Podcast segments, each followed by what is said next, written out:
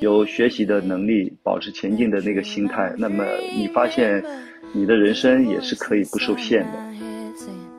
攀岩给我带来很多东西，那么我需要我去回馈回馈这个运动。我纹身没有损害到任何人，也没有损害到自己。这个东西我想去尝试，那我就去试。人的可能性就是在不停的尝试当中发现出来的。我说，哎，我说我这个年龄还有人找我做模特，这什么什么东西啊？我说，什么东西啊？我。大家好，我是阿火。大家好，我是大米。哎，大米，灵魂叩问，你觉得我的穿搭品味怎么样？我从你的表情中看出了一丝心虚。我没有穿搭品味，因为我很多衣服以前穿着，甚至发了朋友圈。就在你认识我之前，看了一下，这是什么中年人画风啊？那时候我二十岁，二十 二十出头吧。对，朋友们可能很奇怪，为什么我们这个户外的播客开始聊起了穿搭？那我本身是没这个品味的啊。是这样的，我最近在网上冲浪的时候呢，发现有一位大叔，五十岁，今年还在攀岩。而且他身材保养的超好，还是就是齐肩的头发，就超飒超帅，很有魅力。我就说哇，五十多岁还在攀岩，还身姿特别矫健，我一定要去看一下。点了他的主页里面，发现清一色的全是美式复古的穿搭，对 O O T D 的日常穿搭分享，我惊呆了。我说天哪，这是什么宝藏大叔？然后我甚至看着比你年轻，这有点过分了吧？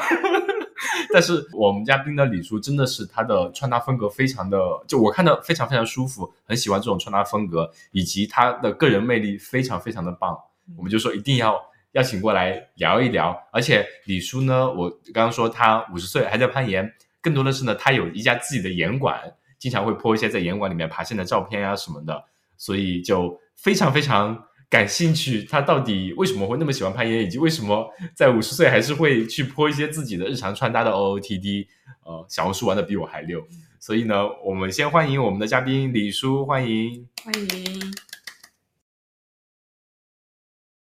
谢谢谢谢谢谢。那李叔先来给我们讲一讲你的坐标呀，简单自我介绍一下，还有你的兴趣爱好什么的。好的好的，我是来自。温州就土生土长的温州人，是一九七三年出生的，喜欢攀岩、户外运动，然后还有一个就是穿搭吧，就是以前说的臭美吧，这是我的标签吧。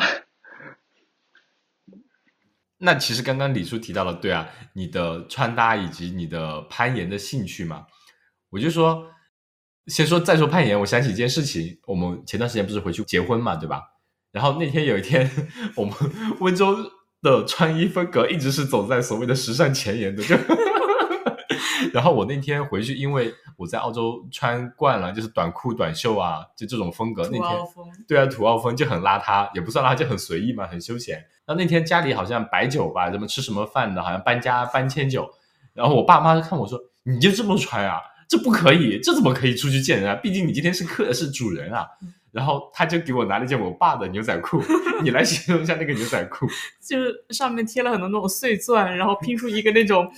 呃，默默的忧伤那种非主流的图案，然后一个骷髅头之类的。对，然后还有一点小破洞那种。然后我那时候就穿起来嘛，又是有点带点紧身，上身也是紧身的白色的短袖，就看着很奇怪。就这么说吧，就是我在温州所有的中年人，可能结了婚之后就会肚子。挺挺着那个白 T 恤，然后穿着这种带着布灵布灵闪光片的牛仔裤，穿着那种尖头皮鞋，可能以前就是中年人就是这种画风，就很油腻。然后我穿了那个之后，大米就说：“过两天结婚了，我现在悔婚还来得及吗？” 哎，说的有点远了。说起这个呢，就是我看到李叔那个穿搭的风格，真的是我们特别喜欢。那李叔的另外一个爱好呢，就是攀岩。其实我就想说。李叔，我们后来接触了之后才发现，哦，原来李叔也是温州人。同样是温州人，时尚品味怎么差这么大呀？对，还有我想说，李叔当时开岩馆，怎么就不能开在温州呢？因为我们这次回去也没有发现温州有岩馆嘛。还有我们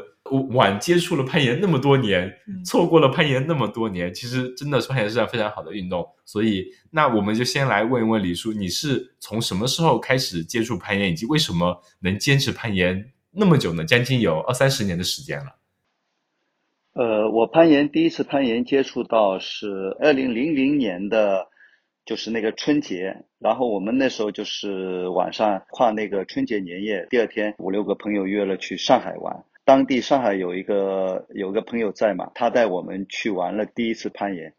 就是那时候我第一次玩攀岩的时候，发现哎这个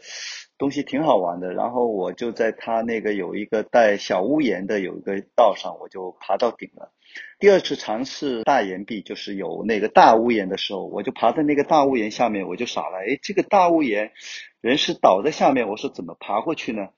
然后就就停止了。但是因为那时候是属于那种讯息不发达的年代嘛，其实我这个人是比较懒惰的一个人，这就是对那种新兴的东西也不是很那个。回了温州以后就发现没了，也没接触到了。因为那时候没有什么微信啊，没有什么自媒体啊，没有什么 Internet，就是那时候 QQ 好像有了。回来以后，因为我在当时我在温州体育中心上班嘛，零二年的时候，有一个温州的攀岩的人就在我们那个单位做了个岩壁，正好是当时我在体育中心的设备课上班。他就过来跟我对接，我就搭上了那个攀岩这条线，所以是二零零二年是我真正入坑吧，就是入攀岩这个坑吧，然后一直玩到现在。如果零二年开始的话，现在有二十一年了。对啊，手皮是不是都已经磨没了呀？手指已经磨断。没有没有，我是属于打酱油的，因为我是零三年结婚嘛，我因为有家庭有小孩子，其实我真正投入攀岩的时间并不是特别多。也，但是真的是很热爱。只要那时候只要出差，那那个箱子里必定放着我的攀岩装备，室内的、室外的，基本上都会。成家以后，后来去那个野攀，每年的新年的假期都是在那个甲米，就是泰国的甲米度过。对对，那那边你们应该知道，是一个甲米是一个攀岩圣地嘛。然后我是连续去了大概五六年的春节，春节在那边过的，每次二十几天，二十几天。那那真的是很长的时间，而且那那你当时呃零三年成家的时候，春节都是带着家里人一起去攀岩吗？呃，对的，对的，呃，带着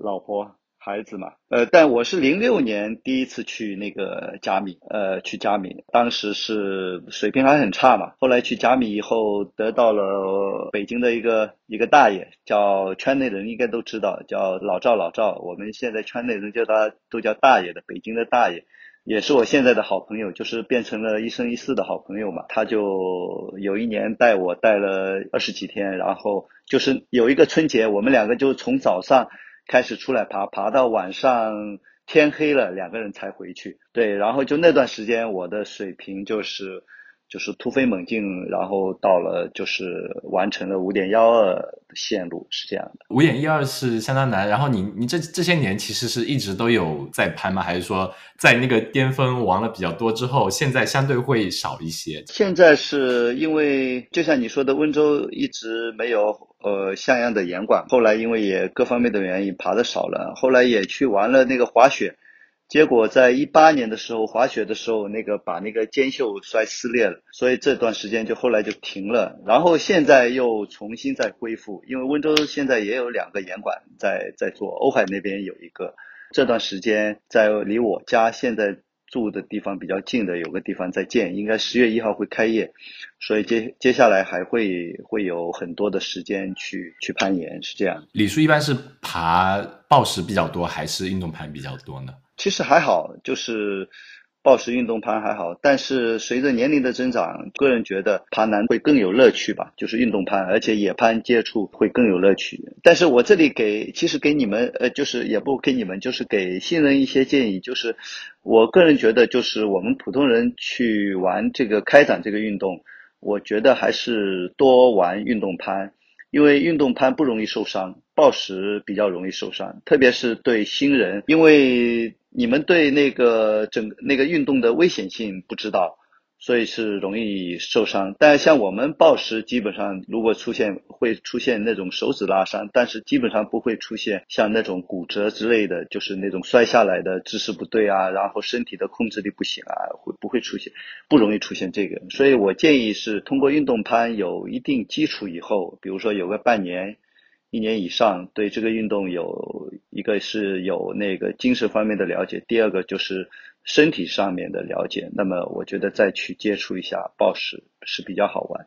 但是现在的主流，因为在国外也好，因为我在美国也待了一段时间，在美国也好，其实在全世界各暴食，它的动作比较极限，不需要别人做保护，比较方便。所以现在是，其实是暴食是个流行，是个趋势。但是暴食带来的每一个严管可以去问一下，就是暴食带来的伤害，呃，非常大。我听到的事故，呃，运动攀基本上不会出什么骨折类的这种事故啊，就是说那种暴食事故百分之九十五以上应该都是暴食造成的，就是运动攀很少是这样。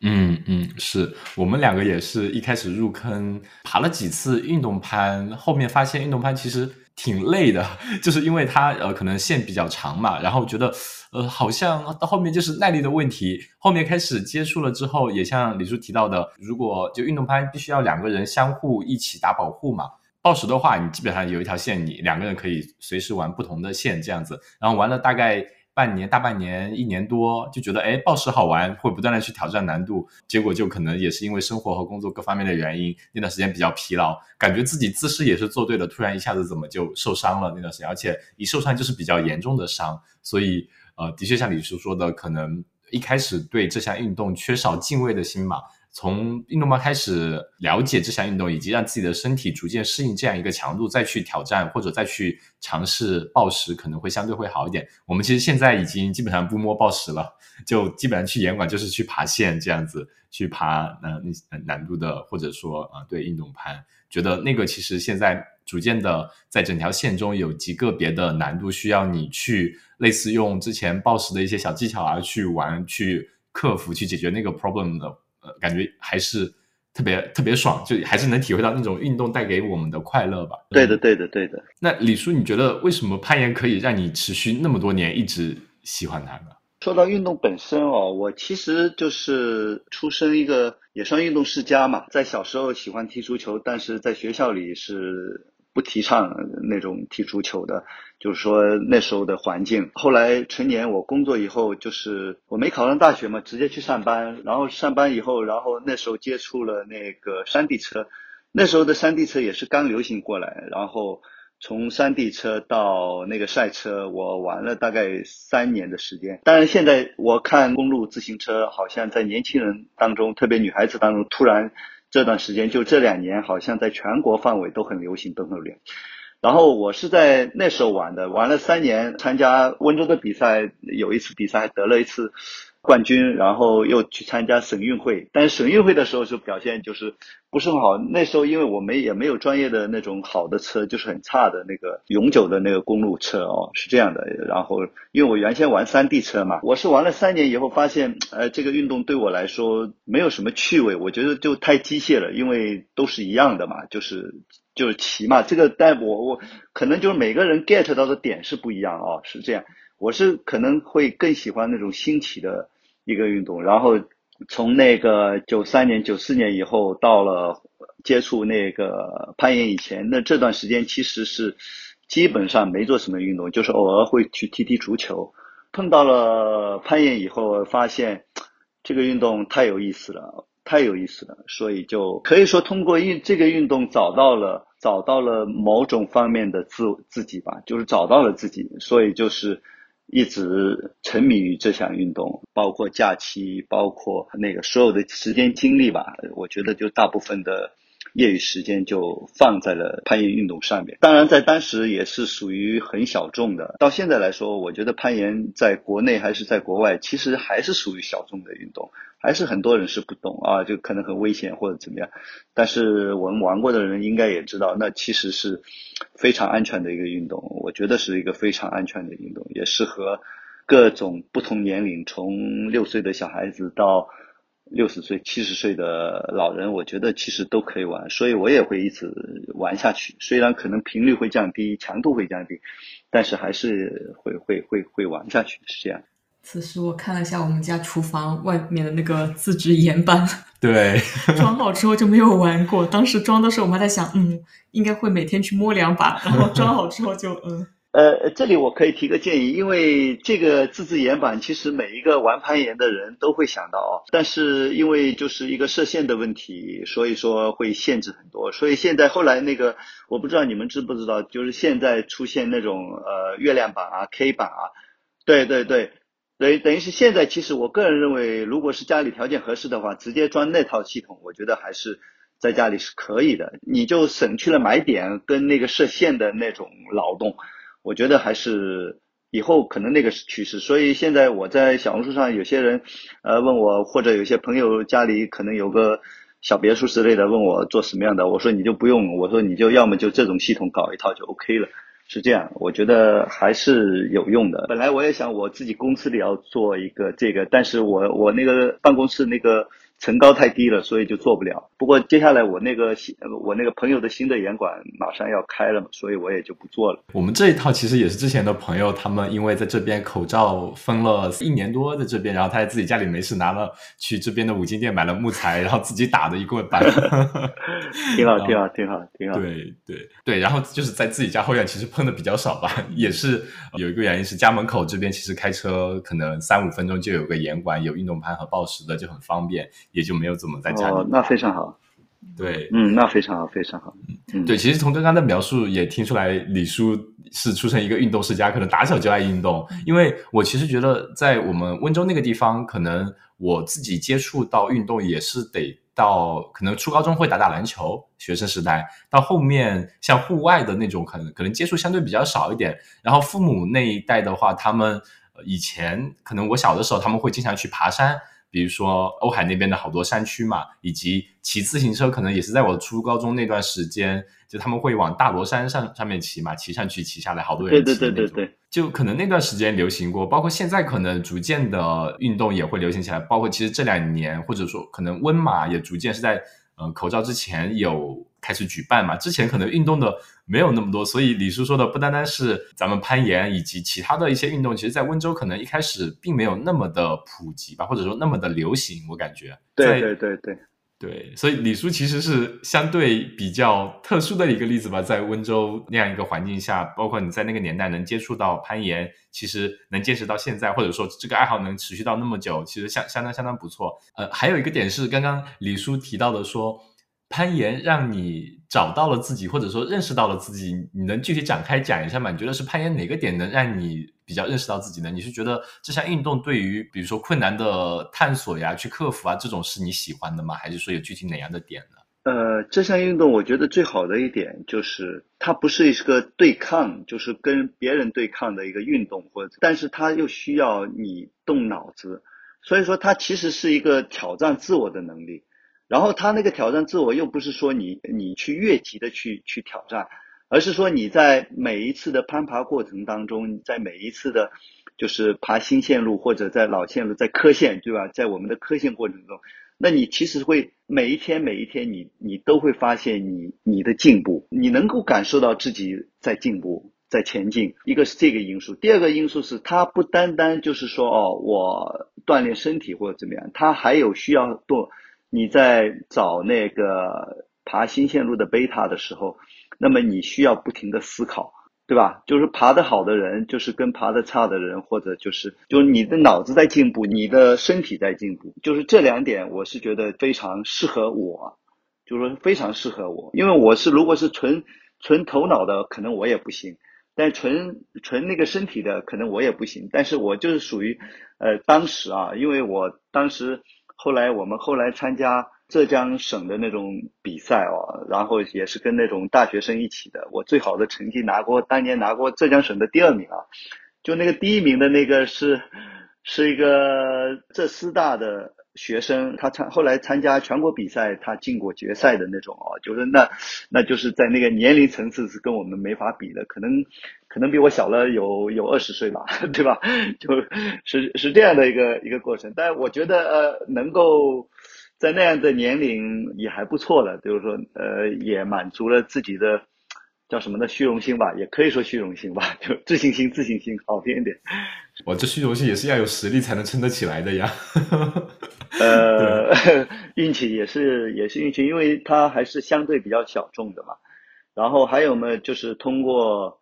攀岩认识了全省乃至全国各地的，就是这块的朋友。包括我现在在杭州做的严管连锁严管，呃，体量应该还是全国能排得上号。合伙人也是以前跟我们一起玩的杭州的研友，包括北京的、外地的、上海的那些，就是都变成了从网友，呃，这个也不算网友吧，就就从研友变成了好现实当中的好朋友，是这样。嗯嗯，对，以攀岩会友。那我们讲讲到这里了，呃，李叔说一下咱们。杭州的严管叫什么名字呢？呃，我们的严管叫顽攀，就是顽强的顽，攀登的攀，就顽攀攀岩馆。那其实是一个是顽强的意思，呃，一个意思，还有一个就是因为攀岩也是属于一个比较呃极限的嘛，所以就还有一个就是适合小孩子就顽皮，因为像我们这批人，因为呃玩极限运动的毕竟是属于比较另类一点吧，就是在这个。就是在社会人群当中，应该是属于比较另类一点的，比较顽皮的小错吧。对对对对对对对对对，是这样是。玩攀这个词听着，我有些完成的完一开始。顽皮的顽。嗯，对我后来他一说我的，他说第一反应就想到玩玩攀那个词也很。哦，玩玩攀一条线。对，还有，对，还有那个那个就是那个 ascent 嘛，我们的就是玩攀的一呃，就是玩攀一条线嘛，finish 一条那个那个就 ascent 嘛，我们的那个英文名字就是那个。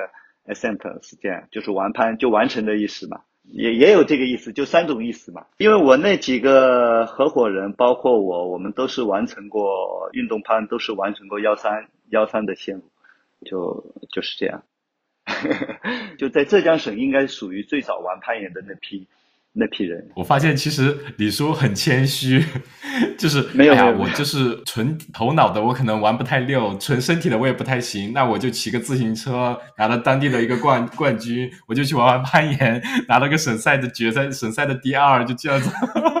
太厉害了吧，李叔都是这样子的，对，没有没有，真的是普通人，普通人，对，哎，那你你会怎么会想到说跟朋友去开一家严馆呢？而且其实可以理解开到。杭州，但是我也想说，如果有开到温州就好了，那可以很早就能 温州的小伙伴都能接触到攀岩。但可能在温州这样一个地方来说，会相对比显得更加的小众一点。但是当时为什么会想到去开一家岩馆？呃，当时是这样的，因为因为我们当时做第一家岩馆的时候，在一五一六年，一五一六年的时候，因为就是一个跟年龄有关系嘛，然后就是。觉得在攀岩本身就是运动本身，你说我再提高到哪里？因为各方面的原因，我觉得也也就这样了啊。那么我可能就是我想做那种推广攀岩的运动，就是推广吧。因为我觉得攀岩给我带来很多东西，那么我需要我去回馈回馈这个运动。所以说，第一个是这个想法，然后第二点就是因为你知道我们温州人嘛，温州人就是想想想赚钱，通过赚钱来证明自己嘛。对吧？就是可能天生里就有那个想做商业的这种头脑吧。基于这两点的原因，然后为什么开在杭州呢？那当时是因为那时候的杭州，我觉得就是我在杭州我可能会做成功。还有一个是我在杭州我可以有人去做。那么在温州的话，因为以我个人的能力，因为原先在杭在温州我一起玩的那些朋友，他们都是体制内有工作的，那你也不可能。对，然后让我做，我又觉得我我是一个就是叫什么呢？资源型的人，不是说那种具体干事的，那那个叫什么？就实干型的人。那所以说我有很多的不擅长的地方。那我可能擅长就是那种商业逻辑的构建啊，然后资源的对接，但是那种具体操作我可能是不擅长的。也不是可能啊，就是应该不上场，所以我就考虑到一个运动，因为你要把它做成嘛，要做出成绩嘛，那么所以我当时是决定放在去杭州做，是是基于这样的一个原因，因为因为各方面的原因，我自己的能力还达不到我在温州，因为我家里还有别的事情啊，包括还有家庭啊，我也不可能抽太特别多的精力去投入实际的那种运营当中。但是本身做的就是因为爱好，然后自己从这项运动中受益良多，包括从温州里面 温州人的 DNA 里面就想做生意这个想法，就从而萌生这样一个开一家严馆来推广这项运动。我觉得这个本身就是一个非常好的点。包括我们两个也是吃了运动的甜，就开始到处跟人家做 正能量疯狗一样。哎呀，运动好玩，攀岩好玩，跑越野好玩，骑自行车好玩。对，就就都是这样一类人，我们都。所以说，你们找我做这个节目，我就是一口就答应了，因为我觉得能够推广这个运动，就是的影响力，我觉得也是我的义务，也是我的荣幸吧。我跟李叔聊天的时候，到现在为止嘛，我总会有一种。我就觉得在跟同龄人讲话。对呀，我就想说，我不对，等等，李叔，你真的是五十岁吗？我觉得 完全没有一点说那种代沟啊，或者说语言上的不通啊，完全没有。我就说，哎，对啊，你说的想法跟我们一样一样的，很多话语都是一样的，表达方式都是一样的呀。每次说到零几年、一几年，说，哎，是不是说错了口误嘛？啊，后来我一想，哦，不对不对，好像没有。对呀，对呀，那。对啊，我我觉得其实李叔的心态应该也是很年轻的吧。对，我觉得还有一个运动跟我就你刚刚说的，我带来的好处就是，虽然我知道自己这个年龄，但是但是我觉得 OK 啊，我跟年轻人，我觉得我没什么区别。我觉得我在跟年轻人的交往当中，比如说大家在一起玩。我觉得我能学到很多东西，而不是说啊，我年龄大了，你们就要听我的，或者就是说我有很多经验需要你们学习，我你们的经验我是看不上的。就是我觉得就是这个世界其实是一个，就是人的心态你要 open，那么你才能更好的去提高自己。所以说，呃，我觉得我在跟外面每一个人的交往当中、聊天当中啊，我能学到很多东西，不会说去。去回避这种，对我来说就是大家一个是一个平等的一个交流，是这样，就没有什么时间、年龄或者性别或者什么东西差异，我们大家去去去讨论这个事情的本身就 OK 了。对，比如说攀岩，那就是回归到大家享受攀岩的这个过程和回归到攀岩这项运动本身，就变得很纯粹。哎，那我想其实也挺好奇。首先一个，其实，在温州，我们我们其实经常说，可能我们那边小地方嘛，经常会说很在乎别人的看法嘛。像李叔，像因为你的心态是放的比较开的，但是会不会有来自周围家人啊，或者以及朋友对你的很多一些 comments 呢？还好吧，因为我可能这点来说，我可能从小到大，可能就是一个比较。属于那种比较叛逆的那种人，就是就是想跟别人不一样吧，可能就是在基因当中啊。这两年在回顾自己以前的东西，我我会发现，哦，我可能就是想有跟别人不一样的一个地方，所以我也不在乎。我觉得我做任何事情，只要不违反公序良俗，或者就是伤害到自己的身体。伤害到别人，那我觉得我做任何事情我都是 OK 的，包括做这些，包括成家了以后，甚至去去纹过一个身，呃，然后我父母就是他不敢说我嘛，然后就问我老婆，他说，哎，他说他去纹身了，你怎么都不说的？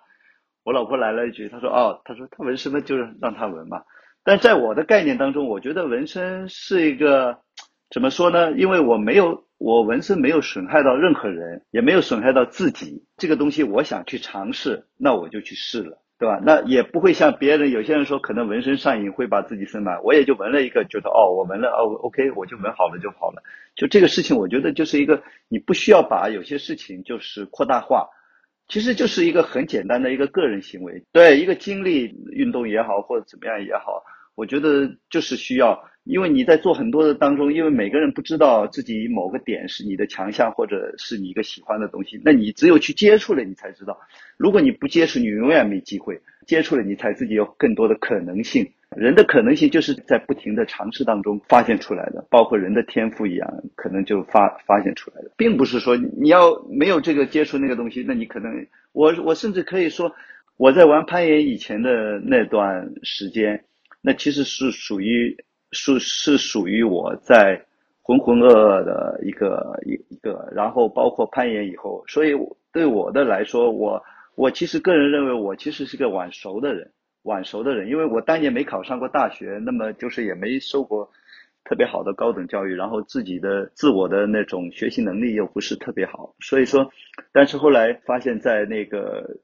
找到那个攀岩运动，包括后来找到穿搭这块的那种东西，哎，我后来发现通过后面才是，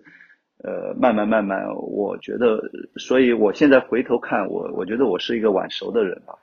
是个晚熟的人。嗯，可能就是我觉得这也是人人生意义的所在吧。其实我们俩最近也经常在聊人生的意义是什么嘛。我跟大米，就我们会说可能。很多人在某个阶段，比如说我们三十而立，四十不惑，那可能在有些人可能在二十多岁就知道找到自己想要的是什么，想清楚、想明白自己想要去过怎样一种生活，那他可能是很幸运的。但对于大多数人来说，我们在当下可能更多的时候是你会对自己的未来感到迷茫，你可能想到我自己要在目前的眼前这个格子间，或者在这个城市陌生的城市也好，或者自己的家乡，就这么看，能往头看到自己的一生。就感觉能看完了，那你会觉得哦，我的意义到底是在哪里？我可能就是要，比如结婚去生小孩，然后把我的孩子养大，好像就没有其他意义了。尤其我们现在对，嗯，在我们温州嘛，我们刚结了婚，那父母就肯定会催。但其实很多时候，可能人生的意义，那就是在于不断的去探索它的意义到到底是什么，自己不断去尝试它的意义。可能在某个阶段，你会开悟，就哦，我好像找到了自己。想要尝试的是什么？我好像找到了我喜欢的东西，或者说想可以被我称之为我人生意义的东西，那就是会有这样一个过程的。那李叔可能，呃，用你的话来说，就是你显得晚熟，你可能在某一个阶段之后才会发现，哎，我好像觉得攀岩是比较适合我的。我之前都不知道干嘛去了，然后我现在发现，哎，我好像很喜欢穿搭，我喜欢跟别人分享我的生活，我比比较喜欢去探索生活不同的可能，可能。到那个时候，你可能才会发现说，哎，这好像就是你的意义，是这样的吗？对对对对对，非常非常赞同。人其实存在的价值，就像，呃，其实我现在跟我儿子说啊，我说你，我说我不希望你以后去做一个朝九晚五，甚至就呃进公务员，甚至做朝九晚五的事情。我觉得人生其实就短短短的几十年，我觉得你其实要尝试每一个人怎么叫人生，就是你要过。四十年如一日的一个生活吗？还是要每天有不同的东西，而且有有不停的在进步的一个一个东西？就是说，你要就像你刚刚说的，就是人生的价值在哪里？就是说，人生价值其实因为我们跟任何人没关。那么你其实我们生活，我们找寻人生的目的，就是说，哦，我这一辈子我过的是怎么样的一个东西，对吧？其实跟任何人无关。所以说这个需要一个自我的认识吧。所以说我虽然我是从很后面我才发现这个东西，但是，但是我毕竟就是说现在发现了。那么其实我愿意现在很多碰到的一个年轻人，有时候聊天的时候，他们也会问我这种问题哦。就像刚刚我们在说的这种人生的价值、人生的包括那种经历，那我也会说啊，其实我觉得有些东西，我觉得自己喜欢就 OK。对吧？然后就是怎么样去保持一个呃学习能力嘛？我觉得这点这点很重要。就是说做运动也好，做穿搭也好，在生活当中也好，就是说你的学习能力这点其实非常重要。这个学习能力我不是说书本的你去读书的，而是说你有没有对这个世界现在的事情、跟现在正在发生的事情、跟以后会可能发生的事情，有没有保持那种好奇心？是这种是非常重要，是这样，而不是说我。结了婚，生了小孩子哦，就怎么样？小孩子，我觉得小孩子他有小孩子的地方。那么你我们每一个人作为一个个体，那你肯定要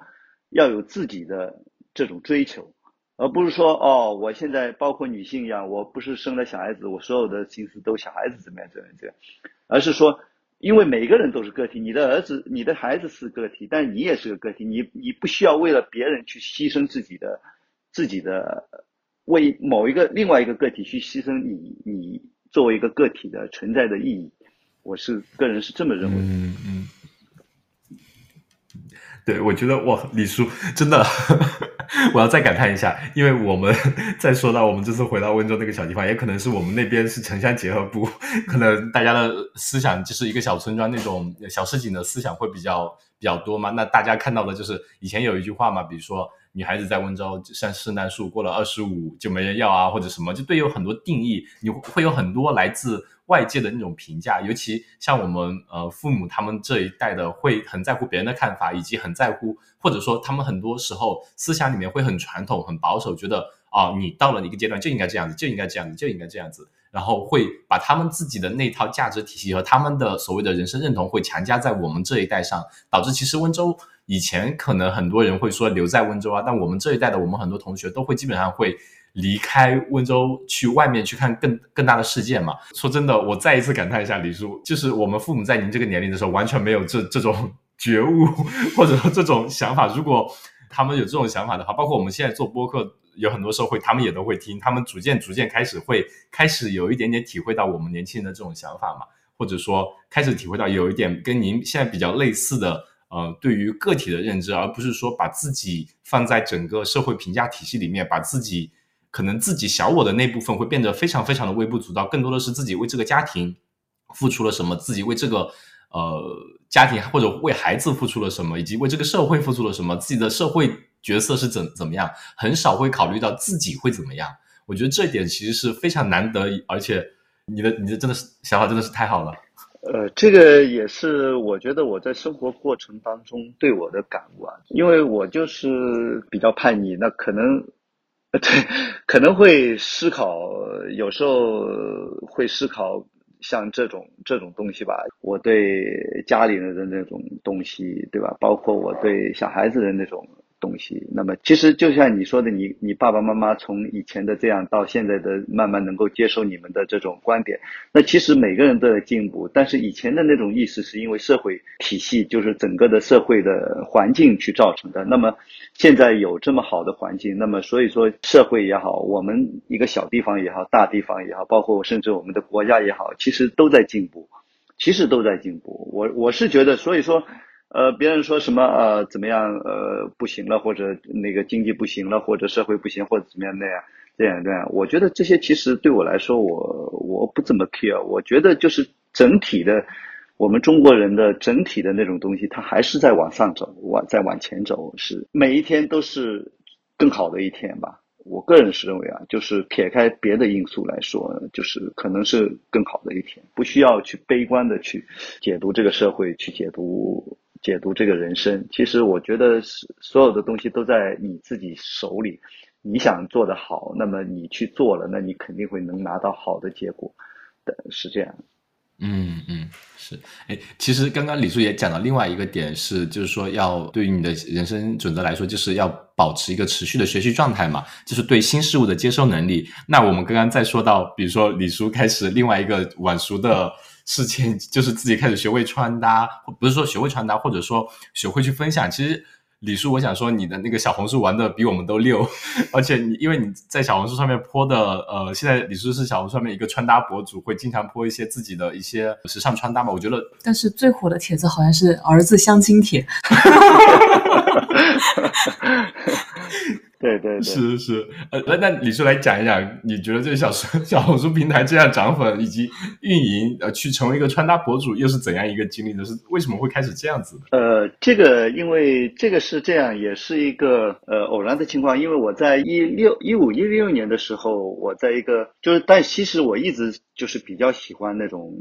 穿搭的那种东西，这可能可能也是我的一个为数不多的一个天赋吧，就是。呃，但是我我没有在温州这个地方，你也知道，我没有接触过这个，我也没读过专业的书，只不过是一个就个人的一个喜好。在一一五一六年的时候，正好我有一个上海的朋友做，他是在那个我们有个微信群，但他其实在这个群里，那个群就几十人的啊，是一个我上海的朋友拉的群。但是那个朋友跟我是不认识的，我也没微信的。他突然那天有一天在那个在那个群里就是私信我，他说他们做了个品牌，想让我当他做模特，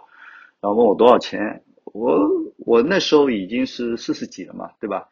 我说，哎，我说我这个年龄还有人找我做模特，这什么什么东西啊？我说什么东西啊？我那我说，因为那段时间因为我儿子在昆山那边读书嘛，就离上海近嘛。我说那就算了吧，我说钱也不用了，我说我就帮你拍吧。我说没关系，就不用钱了，反正我也近，所以说帮他拍了几期那个产品嘛。后来他们品牌，他们现在还在做，然后现在也也成了我的合作伙伴哦。也是合伙人哦，他的品牌做的也还不错，很多人就是在那个圈，别人就知道，哎，他们家有一个像我这样的一个模特，就是啊，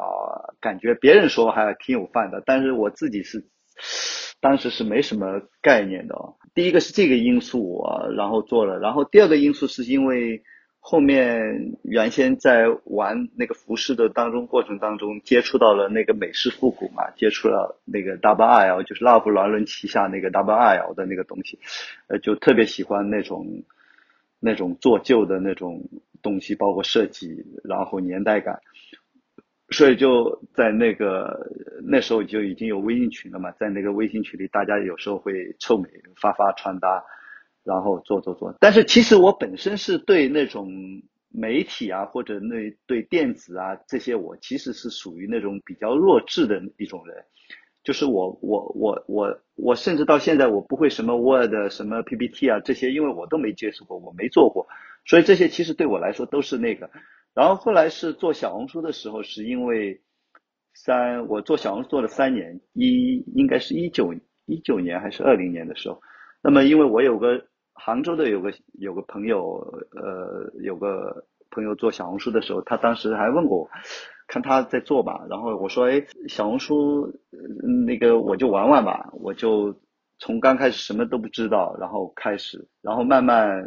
去摸索，哎，小红书可能怎么样会好，然后从乱七八糟的发乱七八糟的东西变成发自拍的东西，到涨了一定的粉以后，那么我会去到了五五六千的粉以后，去那个摸索怎么样会出来更好的效果，也后来。找了那个就是就是合作的摄影师嘛，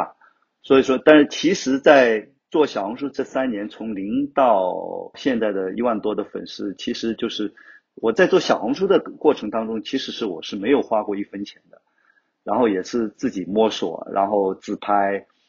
包括后面的合作，其实也都没花过钱，但是就。慢慢慢慢，呃，这个就是某种程度来说，也是我的一个学习能力吧。我我个人觉得啊，是我的一个学习能力做到现在。那么做到现在以后，小红书又给我打开了另外很多的可能性。然后从去年年底开始，跟那个那个合作伙伴去。开始从事服装行业，就是做一点做一点品牌的东西。又从小红书上，因为在小红书做的过程当中，后来又有那个选角导演嘛，就是有有挺多的选角导演 casting 来找我，哎，我就啊，我说我还能拍广告，是这样，然后就 就就突然间。今年就八月份、九月份就呃接连接了两个 TVC 的广告，是这样。对啊，李叔这个时候又是很低调的说：“哎呀，我就是也就是随便发发小红书，就是开始拍了一条广告。同学们，大家可以点去小李叔的呃小红书看一下，它是一一条凯迪拉克的汽车广告，非常非常的好看。那部片子其实拍的很好，而且我感觉呃就是那部片子就凯迪拉克，它可能当时宣扬的，我可能会。”呃，描述有误，大家可以去看一下。但是那部影片的主题，也就是说走人生另外一条路嘛。所以那种，我觉得他本身的理念跟李叔自己的生活方式，其实就非常非常契合的。对对对对，是这样。所以，所以我希望对我来说也一样，就是说，如果你保持前进的能力，有学习的能力，保持前进的那个心态，那么你发现你的人生也是可以不受限的。就可以做很多事情，而且有些事情是从量变到质变。如果你迈不出第一步，那你就没有后面的东西。那么你你在做的过程当中，那么你会发现你你在不停的成长，你在不停的成长，也包括我做小红书过程中，曾因为我不跟你说了，我我在那个滑雪的时候摔伤了嘛，然后肩又撕裂，大概休息了两三年。那么其实我在去年的三四月份的时候，我人已经有点就是体重有点上来了。那么后来发现我做小红书，我说我不能体重啊，然后形态，我说太变化太大，我觉得有也有偶像包袱了嘛，对吧？所以说后来就去自己制定那种不是说减肥吧，就是呃运动的那种计划，呃会。呃，我在小红书里也说过，就每天只要在家，每天早上会做三十分钟的 HIT，包括晚上有空的话会跑个五公里，然后平时偶尔保持攀岩，然后饮食控制，就每天早上的早餐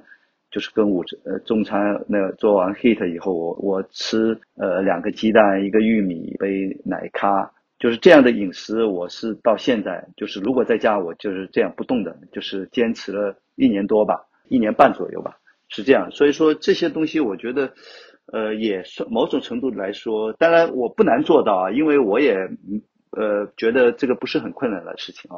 但是某种程度来说，也是一种自律吧，是这样，也是一种学习能力，是，也是一种自律。这个东西有有有时代的因素，我觉得也有个人的因素去去叠加。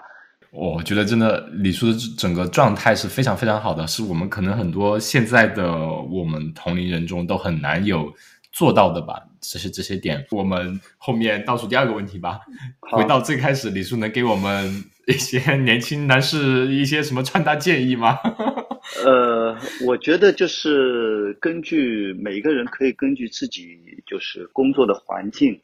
工作的环境场合，那么去选择简单一点的，有些可能是运动型的。因为现在的一个服装的，我觉得一个服装的一个市场现在是比较某种程度来说也比较简单，另一方面也是比较复杂。因为现在就是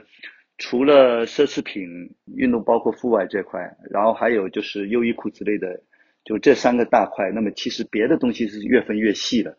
是这样，就是。所以你现在也发现没有，像美特斯邦威啊，像那种 H&M、Zara，那么其实像他们这种已经在走下坡路了。以后可能就是个性化的东西会越来越多，就像日本一样，就是个性化的那种服饰品牌会越来越多。那么选择余地其实是越来越大。当然，我觉得我通过我的服装，通过我的着装风格，我其实得到了很多。因为因为很多人年轻人跟我说啊，他说，呃，看到他说。你穿成这样，他说他就很尊重你，因为曾经有人跟我说过这种话啊，他说，哎呀，他一看就穿的，呃，也不是说我穿的有多好看或者多怎么样，但是人家觉得，哎，能够能够对你的服饰讲究，服饰其实是你你给人家第一直观的一个印象，所以我觉得还是很重要的。那么穿搭其实第一要素，第一就是就是干净，那么你就是一个干净，就是跟阳光其实有关系嘛。就是比较阳阳光的那种，那么就是，我觉得第一，首先是要保持这一点，然后第二，你再去考虑个性化的东西，对吧？然后再去通过通过，比如说个性化的服装、个性化的配饰去点缀自己，那么就把自己的把自己的那个整体的那种东西慢慢去去体现出来。当然也可以，比如说有些可能爱好者，比如说喜欢的。那么多看看书啊，多看看别人的搭配啊，那么去去学习学习。我觉得穿得好就是穿得得体，我觉得对人在职场、跟商场、跟在生活当中，呃，我觉得你你付出多少会还会得到多少，就是会相应会有回报的。嗯嗯。那如果具体的大家如果脑海里没有画面感的话，点进李叔的小红书呃账号，你就可以看到李叔其实他穿了很多服饰。都我会觉得个人那种呃美式复古风很很好看，而且李叔的个人魅力真的非常非常强。你看一下小红书，就是因为当年没出道，现在不然的话早就是知名男星了。现在已经出道了呀，已经开了人生之功。当年嘛，对对对对对对，所以对真的真的很有魅力。对，所以说呃，不要觉得个年龄让让什么学问让什么各种各样的东西去限制你，只要你去努力去。做了，然后去去奋斗了，去学习了，我觉得都会有收获的。当然，就是说人肯定不能你你有一个功利的心嘛，对吧？就是如果你功利了，你反反而不一定做得好。但是你如果是不功利的一个情况下，可能有些事情反而会会会自然会水到渠成嘛。当然不成也也也 OK 了，也也也没关系，就是一个人生的体验嘛。你毕竟。你你在老了的时候，所以我现在想哦，我我老了的时候能做了多少？呃，我觉得就 OK 了，对吧？第二个方面就是，我觉得在我这个年龄，呃，我现在有一部分原因，我觉得我做，因为我年轻的时候其实没做啥，所以说某种程度来说，我觉得我跟儿子的沟通，我觉得我现在需要通过我去做这件事情，来去给他做一个引领。我觉得我不想在。因为现在的小孩子，你说你应该这样，应该那样的效果，可能还不如我自己去做点事情，去感染他，会会会会更好。所以现在还会去做很多事情嘛。对，我觉得不仅仅是您的孩子，以及就很多可能听到我们这些故事的听友啊，以及你的很多粉丝，应该李叔应该有个粉丝群，谢谢，应该都会受到李叔。对你的故事的感染吧，去思考生活其实到底有什么样的意义，以及说我们他们每个人自己更喜欢的那些事情和想要寻找的东西是什么，可能会开始思考，以及对自己的未来应该也不会那么恐惧，因为。可能每一个年龄或者你的每一岁都是你最好的时候吧。对对对对对对对对，是这样嗯是这样。好的，嗯，那今天就真的非常感谢李叔给我们分享你一个当一个顽童心态的一个故事，一一个不断去探索生活多样性和一或者说一个晚熟的故事吧。非常非常感谢李叔的分享，我觉得是其实很有力量的。那再说一下，大家如果有兴趣的话，可以去李叔的小红书看一下。那我也会把李叔的一些日常穿搭的照片以及拍的照片放到我们的 show note，大家有兴趣现在可以滑下去看一下啦。最后就非常感谢李叔的分享，我们希望后面有时间回国回温州，我们可以当面再聊一聊，感觉会是一个很好的对话呢。对对对，期待期待期待，因为我也不知道你是温州人，是后来才知道，哎，你怎么有个，怎么说到那个不是有一期节目是你跟那个家里人嘛，我才发现哦原来是温州人，嗯。所以我才问你这个事情，是这样。对对，就我们前段时间爸妈刚好在这边也，他们也是现在开始跑步啊啊什么的，挺好挺好嗯挺好。然后才回，嗯。现在才回国，对。哦，好的好的，期待你们早日回国，我们能够线下面基吧，面基吧。好好。好的，谢谢谢李叔谢。谢，好拜拜。拜野夜是一档由阿火和大米创作的，以户外运动作为生活出口，探索生活多样性，向都市人展现户外爱好者探索自然的精彩故事的播客。如果你在每一个嘉宾精彩的分享中得到启发，那么请你积极的转发、评论，并且将其标记为喜欢的单集。想要入群和我们所有野生听友一起在听友群撒丫子奔跑、放飞自我的朋友，请添加小助手 O O M I 横杠 O O M I 入群。如果你以及你身边的好友有精彩的故事要分享，也请你积极投稿。